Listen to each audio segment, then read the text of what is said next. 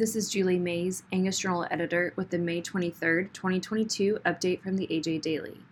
Today's update contains considerations for leasing agreements in times of drought, a link to an NCBA podcast about a proposed SEC rule that would affect farmers, comments from the U.S. Cattlemen's Association about a Senate resolution to investigate anti-competitive practices in the beef industry, and a report on pasture and range conditions.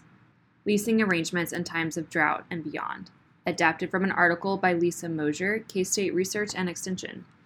Leasing or buying is often the debate that people have when deciding on their next vehicle to drive. Many in the agricultural community also enter arrangements to lease pastures, farm ground, and sometimes even cows, according to the experts at the Kansas State University Beef Cattle Institute.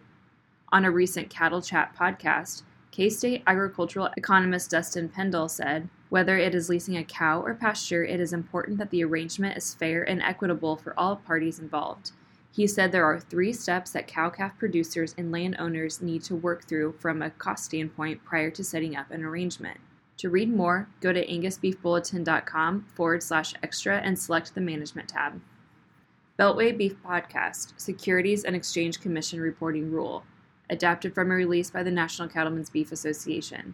Each week, Beltway Beef brings you the latest policy news affecting the U.S. cattle and beef industry. Hear from subject matter experts, producers, and industry leaders on the topics that affect the business viability of farms and ranches across the country.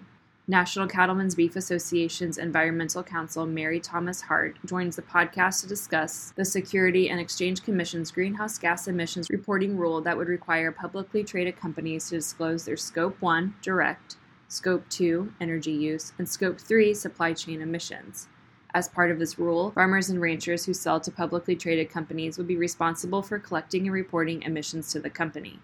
To listen, click on the link in this episode's description. Senators introduce resolution to investigate anti-competitive practices in beef industry. Adapted from release by Leah Biondo, U.S. Cattlemen's Association. On May 19th, Senators Mike Rounds and Elizabeth Warren introduced a bipartisan resolution asking the Federal Trade Commission to investigate beef companies for potential price fixing. The resolution invokes a 1914 act that authorizes the President or Congress to direct the Federal Trade Commission to investigate alleged antitrust violations. The rule has not been used since the 1920s. The bipartisan joint resolution would direct the Federal Trade Commission to report to Congress within 1 year on the extent of anti-competitive practices and violations of antitrust law in the beef packing industry, including price fixing, anti-competitive acquisitions, dominance of supply chains, and monopolization and more. For more information, go to uscattlemen.org. Range and pasture conditions, adapted from a release by Lynn Steiner, Steiner Consulting Group. Range and pasture condition data is now available for the last 3 weeks through USDA National Agricultural Statistics Service. For the United States, range and pasture rated poor and very poor started the year at 56% and has improved during the last 2 weeks to 52 and 49% respectively last week.